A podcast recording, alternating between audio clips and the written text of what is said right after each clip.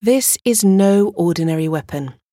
It is a musket of honour that the first consul, Napoleon, awarded to citizen Boucher in 1802. This silver embellished infantry musket is decorated with a plaque that describes how the citizen came to be awarded with such a weapon. In this case, it is written that Charles Boucher was rewarded for his outstanding gallantry, which he demonstrated during the assault of a fort occupied by rebels from Guadeloupe. Although the title of knight and other distinctions were abolished during the Revolution in the name of equality, the need to motivate the soldiers during the consulate period was so great that Napoleon officially brought back the national honours from 1800. The weapons of honour were different according to the soldiers' speciality. He awarded muskets for the infantrymen, grenades for the artillery.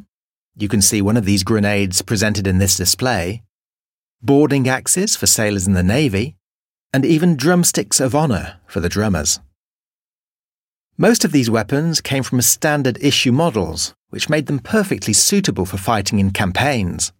Brandished on the battlefield or flaunted in military parades, these weapons emanated the glory of their bearers and motivated their entourage. A total of around 2,100 of these weapons were distributed. 940 of them were muskets of honour, like this one. The need to provide incentives for the soldiers led to the creation of the Legion of Honour in 1802. And every owner of one of these weapons was automatically added to the list of the first promotion in 1803. Charles Boucher was therefore immediately awarded this distinction within the first year of its introduction.